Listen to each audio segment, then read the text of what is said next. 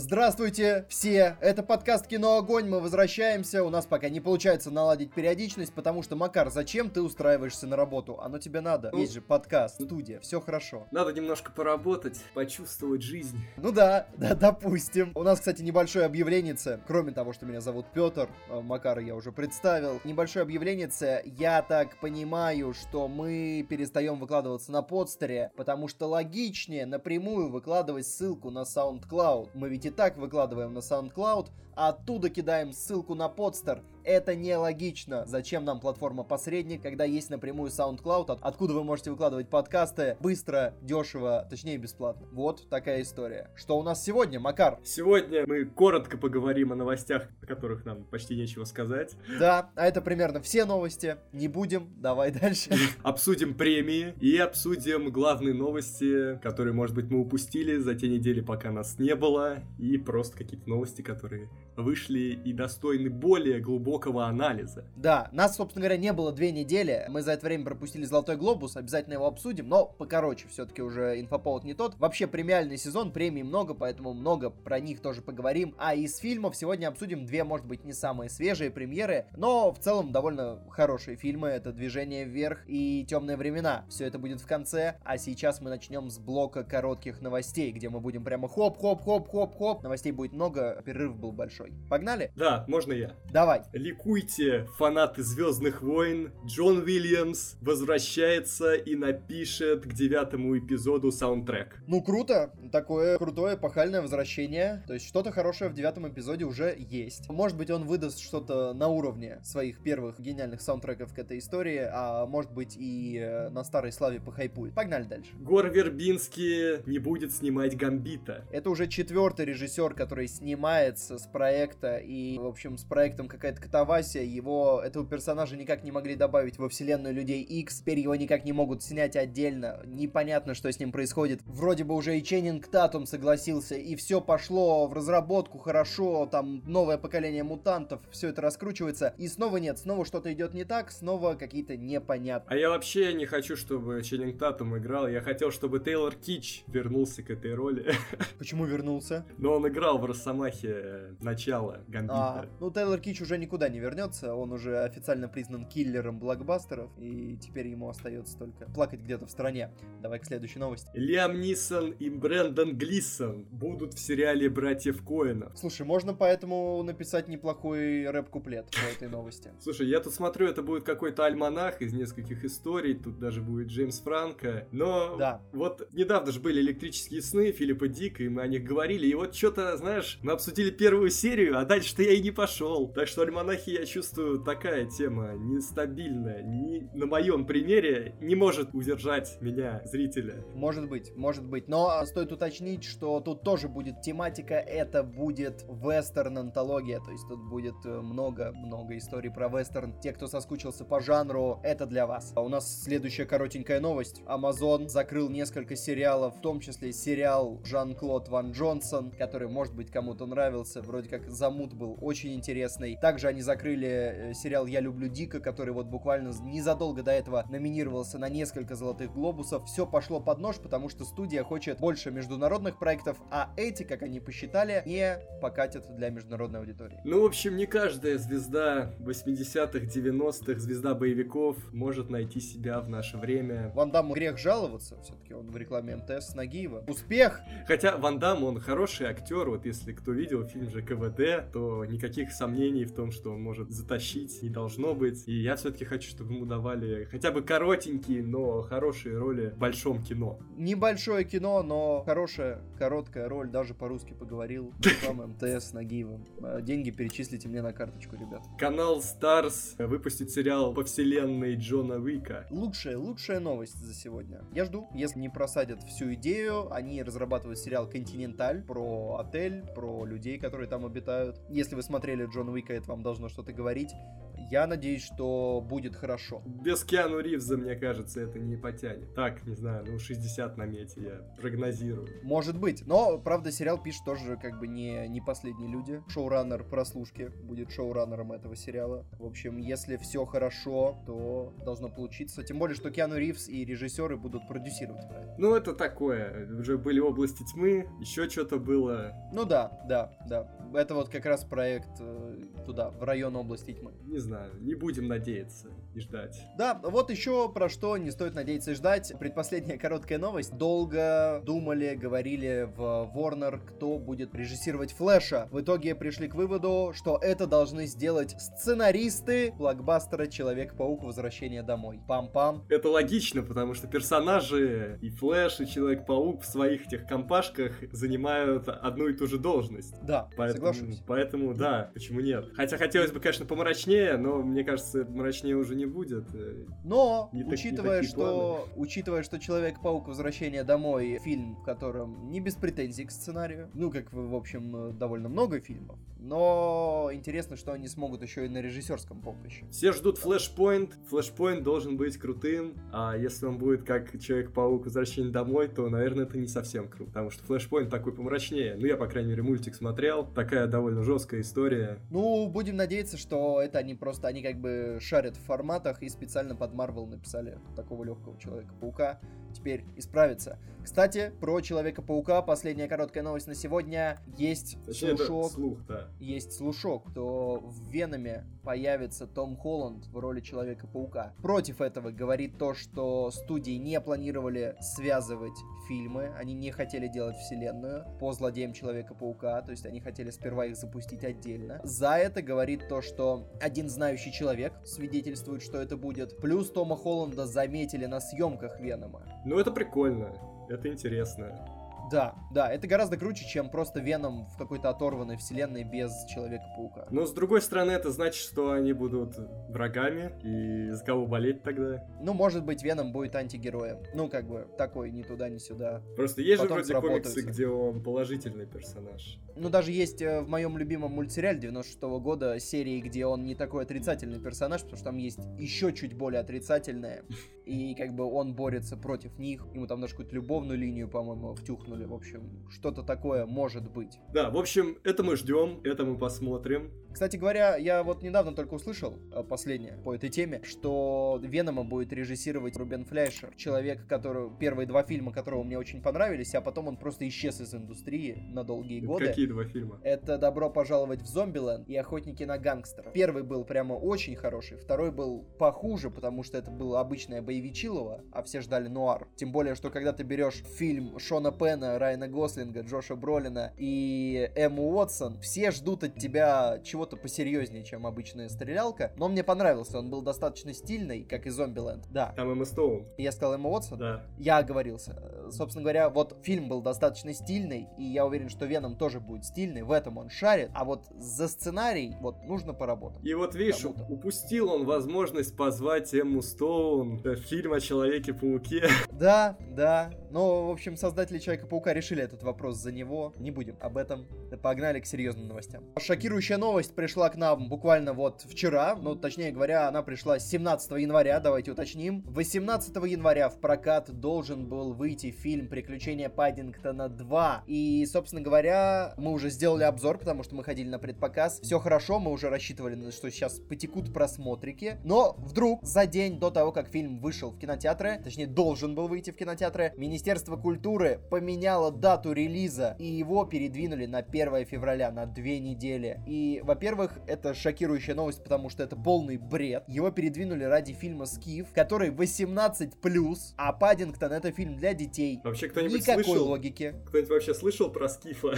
Я впервые Никто, слышу. никто на него не пойдет. Рекламы никакой не было. Я вообще даже, я даже трейлера не видел. Даже постера. У меня э, в кинотеатре, в который я всегда хожу, это не Соловей. Э, Точнее, мимо которого я всегда прохожу. Даже там не висит постер Скифа. Не висит. Хотя там все время вешают какое-то русское э, говно. Это вброс. Это киновброс. В общем, абсолютно непонятное решение Министерства культуры. Плюс сдвинули еще, сдвинули бегущего «Бегущего в лабиринте» третьего, тоже ради скифа и, и немножко ради движения вверх, потому что оно все еще дособирает. Но главное в этом, то что на следующий день владельцы кинотеатров не стерпели, и они официально объявили о том, что деятельность Мединского это вред для российского кино. Это открытое письмо. Вообще... Мединский аут, выражаясь э, футбольной терминологией английских болельщиков, пора запускать хэштег такой. Вообще как-то нехорошо. Вот ты, допустим, открыл кинотеатр, да, у тебя бизнес, и тебе вот кто-то говорит, что вот надо это не брать, а вот это надо взять. Не знаю, для бизнеса да, это плохо. Да, это, это абсолютно советская уже какая-то административно-командная система. А во-вторых, главная проблема, люди уже купили билеты. Предпродажи составили 884 тысячи рублей, Кинопоиск информирует. То есть кинотеатрам придется возвращать, а это неудобно, возвращать людям за билеты почти, почти миллион рублей. И это, и это из-за из просто идиотизма отдельного э, очкастого э, министра. Очень странно. Но, но я, кстати говоря, думаю, что не только его все-таки не будем перекладывать. У него есть еще группа таких же э, сообразительных людей. Мы возложим ответственность на них всех. Но, в общем, я, давай я процитирую. Давай я процитирую. Тут мощная цитата есть. Давай. Не вы, господин министр, развиваете киноотрасль, не вы создаете успешные российские фильмы, а талантливые российские режиссеры, актеры, сценаристы, продюсеры и члены съемочных групп. Не ваша заслуга в финансировании кинопроизводства за счет средств федерального бюджета. Вам доверено распоряжаться не своими личными деньгами, а деньгами налогоплательщиков, нашими деньгами, уплаченными в том числе нами, российскими кинотеатрами в виде налогов. Почему вы считаете возможным единолично принимать подобные решения, даже с нарушением вами же пролоббированных административных регламентов и постановлений правительства РФ, обязывающих вас, как министра культуры, в спорных ситуациях по датам релизов рассматривать этот вопрос на заседании так называемого экспертного совета по выдаче прокатного удостоверения? Такая вот бомбежечка небольшая и, в общем, по делу. Мне прям напомнило Мильтона. Немножко повеяло. А птицы, птицы, птицы, какая там метафора с птицами? Птицы, Ой. там, ворота закрывать, чтобы птицы не улетели. Ой, эти внутрички, внутрички. Ладно, в общем, долой Мединского, погнали к следующей новости. Очень хорошая новость. Леонардо Ди Каприо в новом фильме Тарантино исполнит главную роль. Наконец-то, наконец-то. Вот у него уже э, была роль э, в фильме Тарантино, только там она была второстепенной. Но от этого тоже не менее, очень яркой. Да, не менее да. значимая. А здесь он сыграет главную роль, причем я думал, что он будет играть, это будет фильм про Чарльза Мэнсона, и э, я думал, что он будет играть, собственно говоря, самого маньяка. Но он будет играть не маньяка, у него гораздо более смешная роль. Он играет стареющего телевизионного актера, который пытается пробиться в большое кино после одного удачного сериала. И это, это, это смешно, это смешно. На роль также рассматривались Брэд Питт и Том Круз, что тоже было бы смешно, но с Ди Каприо тоже очень хорошо. Посмотрим. Он, в принципе, в комедиях может играть, если это будет комедия. В общем, это будет какая-то очень странная смесь, судя по всему, потому что будет комедия, будет кровища, как обычно у этого э, режиссера. Ну, Том Круз вот недавно уже побывал в 70-х, ему, наверное, хватит. Может быть. Может быть. Поэтому надо давать дорогу ну, другим, более молодым актерам показать себя. Да, да. А пока что, хотя я небольшой фанат фильмов Тарантино, пока что мне нравится идея проекта и, в общем, и каст пока смотрится многообещающе очень. Я уже даже не знаю, что я жду больше, его Стартрек или его просто новый фильм. Я, я знаю точно, его новый фильм ни странно. Пока э, со Стартреком у меня все еще хуже, чем с фильмами Тарантино. Но давай к следующей новости. Там очень интересная новость. В Саудовской Аравии впервые за 35 лет прошел кинопоказ. Как как вы думаете, что показывать? Вот, ну, может быть, э, э, не знаю, зеленую милю, побег из Шоушенка, Фореста Гам. Что, вот что могли показать? Эмоджи фильм. Интересно, как проходил этот отбор? Почему именно так? И еще Капитана Подштанника. Шикарно. Два, два фильма. Показали. Порадовали, порадовали население. Ну, ты знаешь, я думаю, что впервые за 35 лет покатят, покатят. Но в целом интересный выбор. Неоднозначный. Кто его делал? Вот, вот действительно интересно скажем, что в Саудовской Аравии, в принципе, кинотеатры были долго запрещены, а, но сейчас наследный принц Мухаммед бин Салман решил немножко пореформировать общество и, в общем, кино вернуть в общество. Может быть, будет закрытая система, как в Китае, но просто сказали, что пока нет инфраструктуры, это был разложенный проектор в, в одном из культурных центров. Поэтому, может быть, не так много людей это посмотрело, но Почему именно Эмоджи фильм? Вопрос, который останется открытым всегда. Все, переходим к премиям. Я предлагаю говорить о премиях уже не по порядку, не перечислять номинантов, победителей, а просто высказать, по, что, по что главным, мы думаем. По главным интересным, да. Давай начнем по Золотому Глобусу, потому что времени прошло много, а мы, в общем, как-то пропустили момент обсудить. У нас было видео большое, я там высказывался. Вот, но там я больше говорил про посыл церемонии, не про э, номинантов, победителей, вот про все это. Давай поговорим про это. Как тебе Золотой Глобус? Ну, средний. Я как бы ожидал, наверное, чего-то другого. Я ожидал больше Дюнкерка. Ну, у него все было две номинации. Ну вот, я, я ждал будет там? больше, чем ноль Дюнкерка. Да. В победителях. Ну, я думаю, на Оскаре у него будет побольше. Технически он соберет, тем более, что бегущего каким-то образом продинамили абсолютно, даже в музыке. И поэтому я думаю, что на премиях, на, на технических у Дюнкерка нет больших конкурентов. Я рад за Джеймса Франка, один из да. моих любимых актеров, а тут еще получает награду. И за Гарри Олдмана порадуемся тоже. Он катастрофически недооценен на премиях. Вот он наконец-то свое отхватил. Да, причем заслуженно, но об этом мы еще поговорим сегодня. Да, мы как раз обсудим фильм, за который э, Олдман получил свой золотой глобус. Вот даже интересно, да, они на Оскаре два человека под гримом, играющие неординарных личностей, поборются за Оскар. Но победит, наверное, Дэниел Льюис. Да, возможно. Но, собственно говоря, в общем, если говорить в общем, вроде бы неожиданные были решения, да, то есть, ну, кто ожидал, что три билборда возьмет Золотой Глобус, а при этом как-то, ну, и скучновато. Не было какого-то рок-н-ролла. Где э, лучший режиссер э, Нолан? Где вот это, а?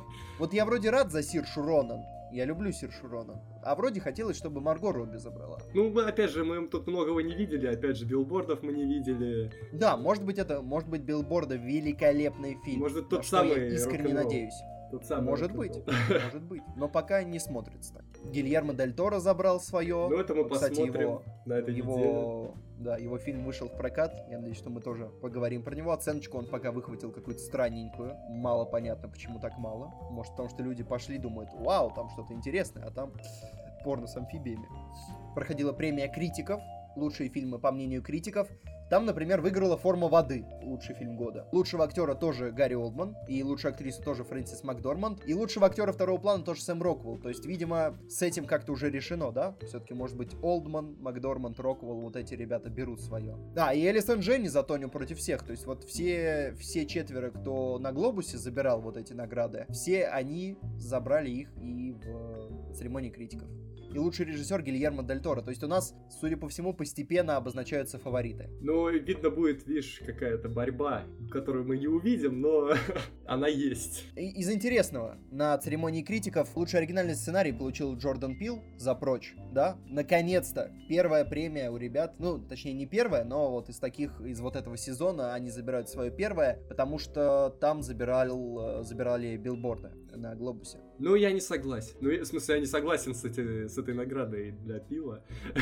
О, вот, кстати, а на церемонии критиков вручали лучшую операторскую работу. Между прочим, да? Ты еще не видел, да? Вот это. Нет, я не видел. Итак, твоя ставка. Бегущий по лезвию, Дюнкерк, зови меня своим именем, ферма Мадбаунд, форма воды. Кто забрал лучшую операторскую работу? Форма воды, наверное. А, подскажу, из тех фильмов, что ты в этом году видел. О, ну, значит, Бегущий? Бегущий, да. Бегущий обошел Дюнкерк по операторской работе. Интересно, вот мы говорили, что это очень серьезный, очень серьезный батл, и вот здесь здесь пока бегущий вырывается вперед. Я буду рад по победе обоих и расстроюсь тоже за обоих.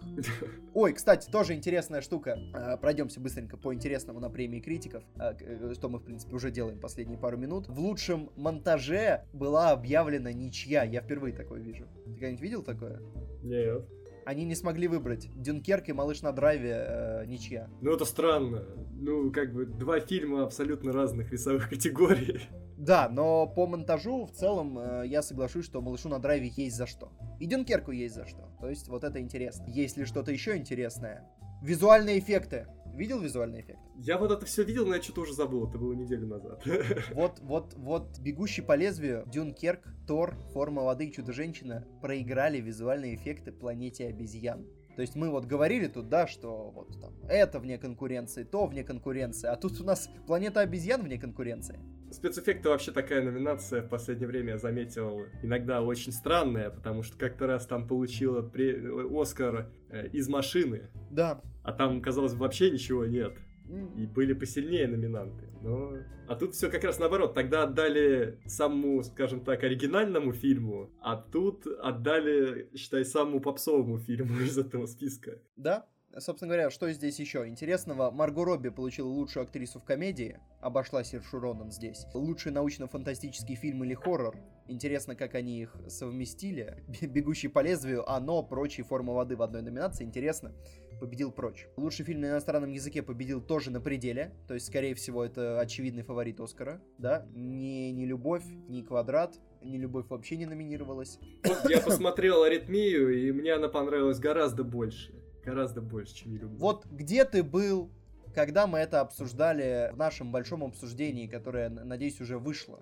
на момент, когда вышел этот подкаст, потому что там не хватало твоего мнения. Гораздо больше было напряжения в аритмии, гораздо больше вот чего-то такого настоящего, не выдуманных э, персонажей каких-то. Макар, мифические, спасибо. очень плохих.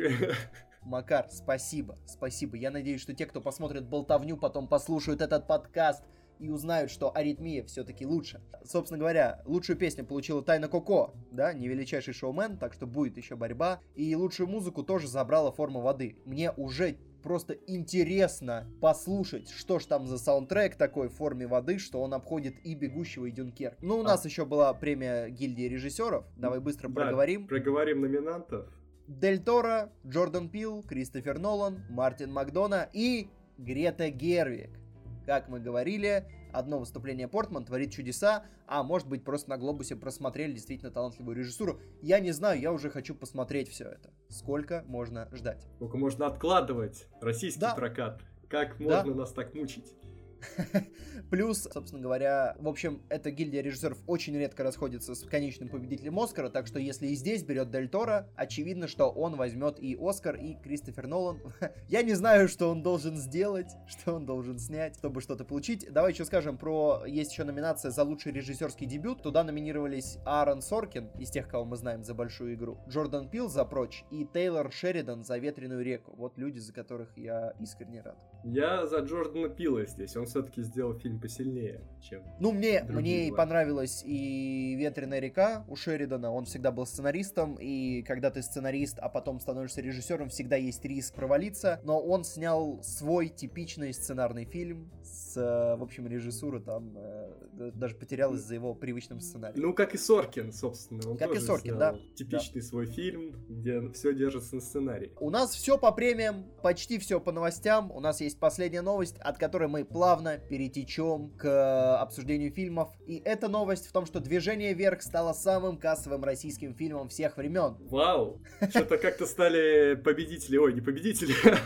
первые места самых Часто кассовых. тусоваться. Да, тусоваться, часто меняться. «Последний богатырь» в этом смысле можно сравнить с песней «See You Again». У меня этот пример, он уже как каноничный для меня, так как «See You Again» долго-долго, вот по чуть-чуть, по чуть-чуть набирала и готовилась обогнать Gangnam Style, они его обогнали, и буквально через неделю их грохнула Диспосита. То есть это была победа, но такая краткосрочная. Вот как и с последним богатырем. Ну я, кстати, даже не ожидал продвижения вверх. Я вроде не так много рекламы видел в декабре. Сейчас, а... сейчас ее стало много сумасшедший сарафан сработал, потому что сперва я думал, что это будет кассовый провал, а потом по чуть-чуть, а потом по чуть-чуть, по чуть-чуть стали появляться отзывы. Оказалось, что кино хорошее, что можно идти смотреть. Оценка на кинопоиске огромная появилась. И люди пошли, люди поверили, пошли. И действительно оказалось хорошее кино. И дальше оно прям пошло на- наваливать, наваливать. В итоге оно до сих пор очень хорошо собирает. Из-за него, что плохо,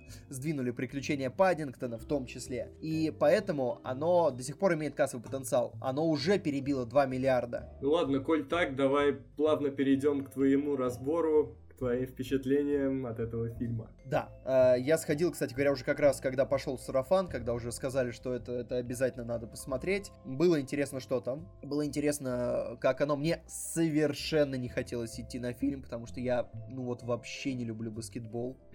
И смотреть фильм про баскетбол, даже с Машковым в роли тренера, я не знаю, зачем мне это. В итоге я пошел. И где-то первые минут 40 я искренне чисто страдал, потому что я думал, а, зачем, а, зачем я пришел, актеры играют отвратительно, сценарий, что происходит, я не понимаю, монтаж э, такой российский, каким он обычно и бывает, в общем, очень было плохо в начале, я прямо сидел, думал, что, скучновато, но потом какой-то момент фильм начинает развиваться, и вдруг оказывается, что у него и бюджет большой, и актеры, оказывается, могут играть, когда их не втискивают в странную динамику. Ну, потому что нужно было в начале, когда давали экспозицию, нужно было очень-очень-очень много всего уместить, ужать. Из-за этого у них как-то и актеры играли рвано, и сценарий рвано смотрелся. Потом, когда фильм устаканивается, ты понимаешь, вот, основные герои, вокруг них сейчас будет крутиться, у этого такие арочки, у этого такие,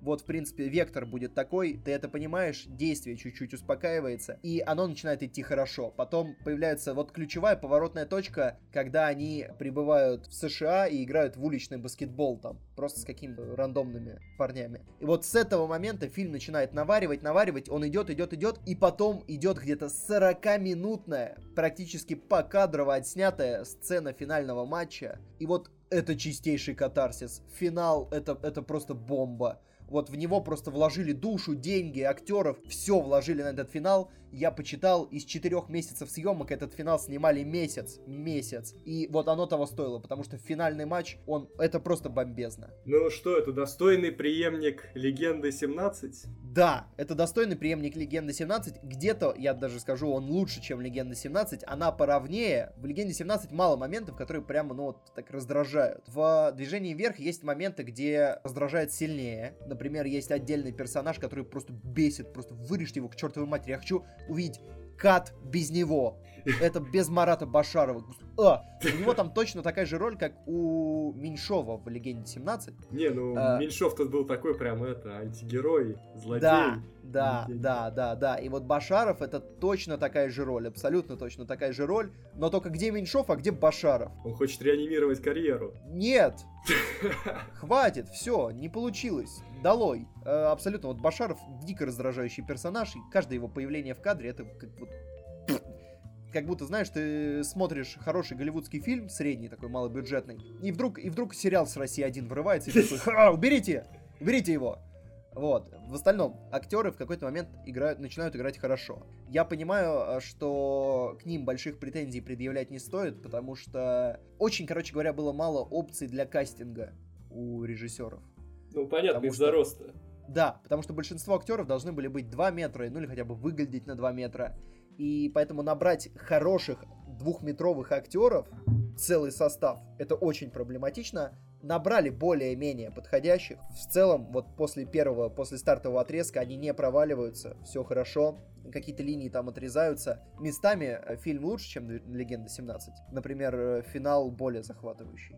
То есть э, финал в Легенде 17, финальный матч, он, он проигрывает, жестко проигрывает движению вверх. Но по помимо этого есть моменты, где, если ты смотрел Легенду 17, ты ну, прям да, будешь сидеть и говорить, ну это ж, это, это, ж калька. То есть вот они прям чуть ли не покадрово копируют Легенду 17, например, в той же финальной битве. Там есть сцена, как вот в Легенде 17, где они расставляют телевизоры, разные герои, которых ты видел на протяжении фильма, и начинают обсуждать, что, что им показывают, там, типа, события матча. Точно так же в «Движении вверх» тоже герои фильма расставляют телеки, начинают обсуждать, и ты прям думаешь, ну, это калька. Но это смотрится. То есть это работающее решение, его бы не копировали, если бы оно не работало. А Машков не выходит куда-нибудь во двор мячик чеканить?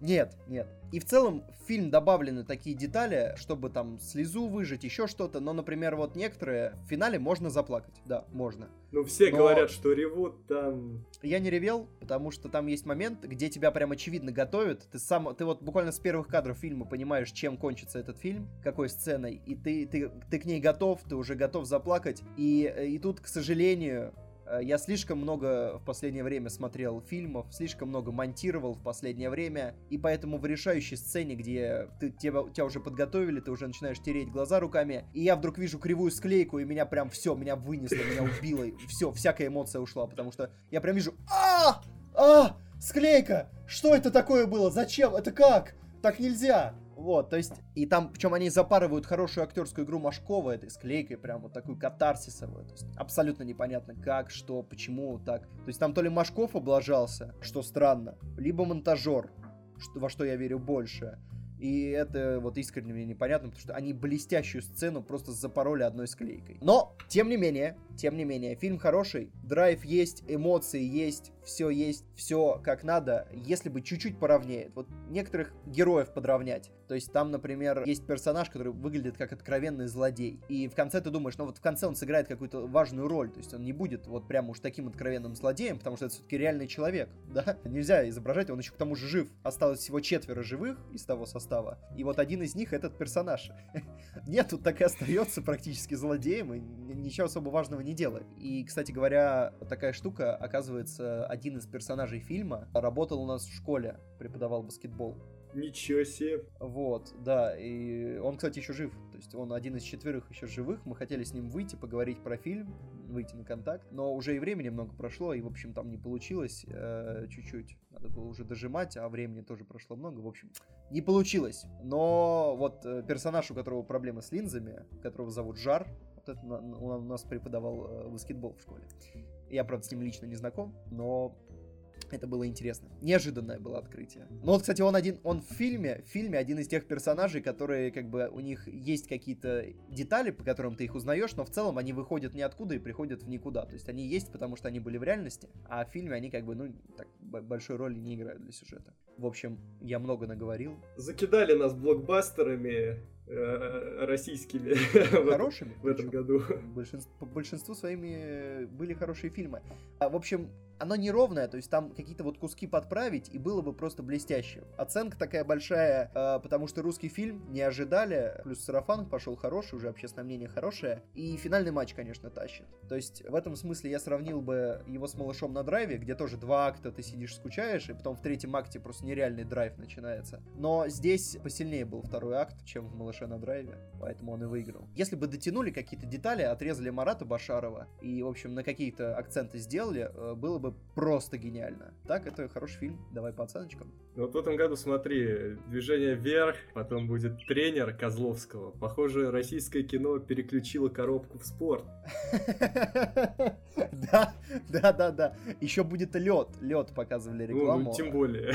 Вот, с Петровым все как надо, да. С Ароновой в роли тренера теперь такого жесткого. В общем, да, да, российское кино смекнуло, как снимать спортивные драмы, и пока, пока это не приелось, будут на этом навариваться. Что-то будет менее удачно, что-то более. К тренеру у меня один вопрос. Трейлер мне понравился, в отличие от Владимира. Владимир говорит, что это полная дрянь. Вот, мне трейлер понравился. Один вопрос. Зачем вы в трейлере показали счет финального матча, то, как как именно будет забит победный гол. Ребята, вы что, идиоты, а? На самом деле... Кто так делает? У меня другая претензия к, к этому трейлеру и, наверное, к фильму, то, что это, по сути, человек, который изменил все. Ну нет, там-то он не был тренером. Ну, он как бы формально не был, но практически. Человек, человек, который изменил все, это менее шаблонная история, чем тренер. То есть э, они как бы там они рассказывают историю менеджера, а тут они будут рассказывать историю тренера. Это будет более шаблонная Нет, история. Тут понимаешь, что но, просто даже увидим. есть сцены похожие, уже в трейлере есть похожие сцены.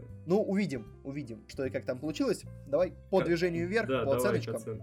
Атмосфера, начнем с нее, получает смелую девятку, потому что хорошо, эпоха передана хорошо, в общем, в целом смотрится, и, и накал есть. Актеры 7. Машкова оставим за скобками. Машков, как всегда, играет хорошо, хотя ему не особо тут чего есть играть. Но в остальном, конечно, и не без вопросов. Сюжет 8, потому что там сперва протягивают, потом хорошо. Общий балл э, девяточка. Плотная, крепкая он не мог попасть в лучшие фильмы года вот в этом году, потому что слишком поздно выходил. Может быть, для него сделаем исключение. В том году мы такое же исключение готовили для Викинга, но не, не пригодилось.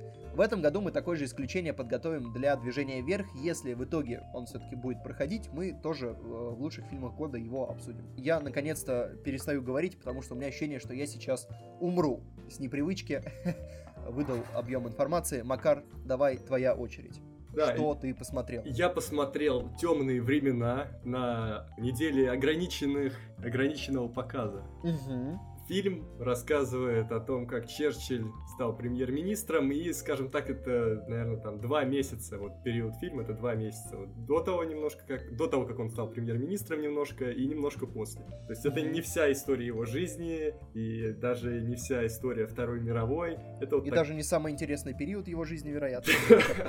Так что те, кто ждал появления Сталина, что-то такое необычное, этого нет. Появление Сталина будет на следующей неделе. Да, кстати, да. Причем, знаешь, вот э, за последние годы англичане все больше воссоздают в кино свою историю, и тут уже можно сложить целую трилогию. То есть ты сначала включаешь «Король говорит», так. смотришь его, включаешь «Темные времена», смотришь до середины, включаешь «Дюнкерк», смотришь «Дюнкерк», потом продолжаешь смотреть «Темные времена». Вот, и получается такая прям целая картинка 30-40-х. Потом еще наваливаешь игру в имитацию. Да, да, да, да. Вот. И хорошо, хорошо, прям можно составить мнение. А давай, кстати, скажем, кто режиссировал темные времена. Это все-таки тоже не noname. Ну да, это Джо Райт, который снял Искупление, Гордость и предупреждение с Кирой Найтли и...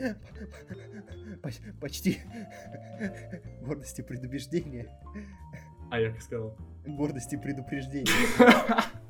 Ладно.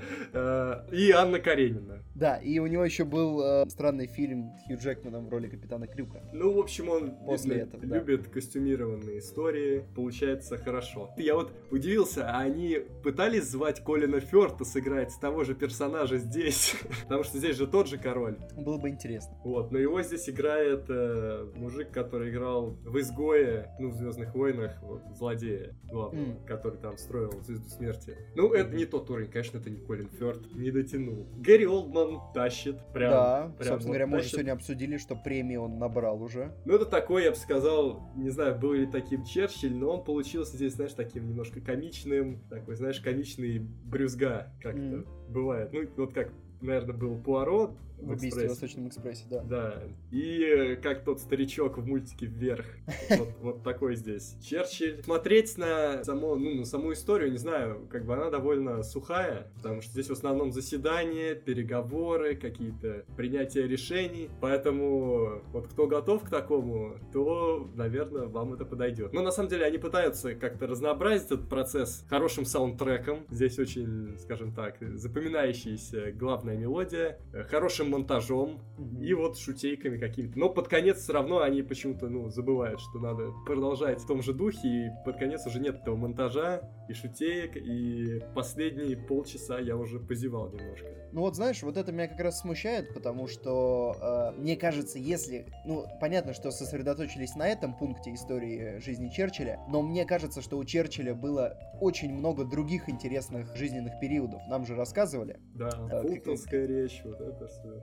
Да, фултонская речь, там истории, например, э, про то, почему Винни-Пуха, почему Черчилля звали Винни-Пухом, или, по-моему, почему в честь Черчилля назвали Винни-Пуха так. Помнишь эту историю?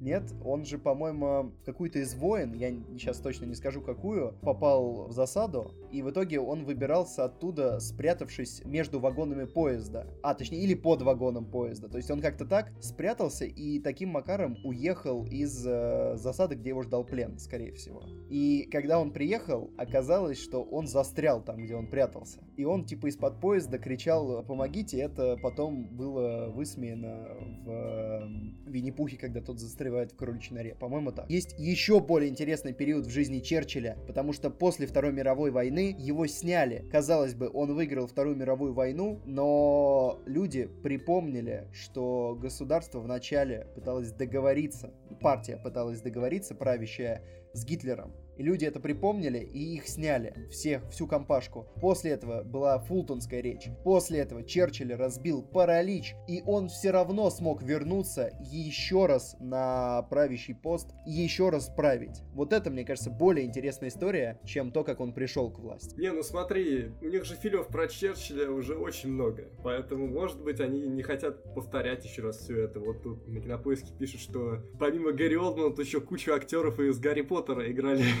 Черчилля. Вот. Так что, возможно, в каких-то из этих фильмов все это уже рассказано. Возможно. возможно. И они решили вот так вот узко сосредоточиться. На... Ну, когда все уже рассказано, а Оскаров хочется, видимо, остается только так. Вот, да. А так вначале плюс еще диалоги такие в стиле Соркина, прям вот пулеметная стрельба с Гэри Олдманом, а дальше все, под конец они немножко сливаются. Давай тогда по оценкам. А, еще по актерам. Тут из известных, помимо Гарри Олдмана, Лили Джеймс. А, кого она играет? Она играет его секретарь. Mm. Не то чтобы она тут играет очень какую-то важную роль, но... но она просто есть. Да, видимо... То есть это, это, это рассказ о том, что она делала, пока ждала парня из тюрячки, да? Да. Нет, стоп, не так. Э, он умер. А, нет, тут вообще про ее парня ничего нет. Тут есть что-то про ее брата. А, а блин, все, я понял шутку. Нет, ну это толстая шутка, Кейт, ну нельзя так шутить. Ну ладно. А, Собственно, вот только она. Наверное, она приглянулась после «Войны и мира», и режиссер понял, что ее можно нарядить в какой-нибудь винтажный костюм. И это будет смотреться удачно. Да, ну, да. и выпустить ее. Э, оценки, сюжет, допустим, 7. Угу. Наверное, они максимально интересно рассказали то, что на самом деле довольно сухо. Актеры, ну тут Олдман все тащит, остальные так ну, где-то ну, в недосягаемости. Ну пускай будет 9, это как бы, можно сказать, почти фильм одного актера. Угу. Так что дадим ему 9, и вот один балл срежем за то, что все остальные где-то там померкли. И атмосфера 9, потому что операторка, монтаж, звук и сама атмосфера того времени, все это есть. Ну вот, что Джо Райт умеет, то, то он умеет. И в целом я поставил 8. Понятно. Интересно. Спасибо тебе, Макар. Рассказал нам про этот фильм, который никто, скорее всего, не собирается смотреть. Но я надеюсь, что кто-то после твоей речи посмотрит его, выключит за 30 минут до конца и, и уйдет довольным. Ну тогда он не узнает, э, как победил Черчилль. А, знаешь, там... Победил ли Черчилль? А, знаешь, там, там очень интересно, не знаю, это спойлер, ну хотя, наверное, это история, поэтому это не спойлер, правильно? Ну да. Он побеждает конце своей речи, ну как бы побеждает, не то что побеждает, а просто завладевает всем парламентом своей речью. Фильм заканчивается, идут титры, там вот там Черчилль стал премьер-министром. В 45-м война закончилась. То есть такой переход максимально упрощенный. Не, неинтересный этап скипнули. Ну, да, да, да. Это очень странно. Да, ладно, в общем. Можно было как-то помягче. А, у нас на сегодня все. Надеюсь, мы вернулись в хорошую нашу форму форму э, наших подкастов. Слушайте нас в iTunes, на SoundCloud, ставьте лайки обязательно этому подкасту, если вам понравилось. Только так мы поймем, что это кто-то слушает. Ребята, ребята, еще разочек поставьте лайк. Вот если поставили раз, поставьте второй раз. Если он убрался, значит верните. Посмотрите, подумайте, как это должно работать. Вот, все, что мы сегодня хотели сказать. Не знаю, когда вернемся, пока ничего не обещать не будем. Надеюсь, на следующей неделе обсудим смерть Сталина. А пока мы уходим на грустной, с этой недели довольно грустной. Она и до этого была грустной, но с этой недели особенно грустной песни Cranberries Зомби. Пока. Пока.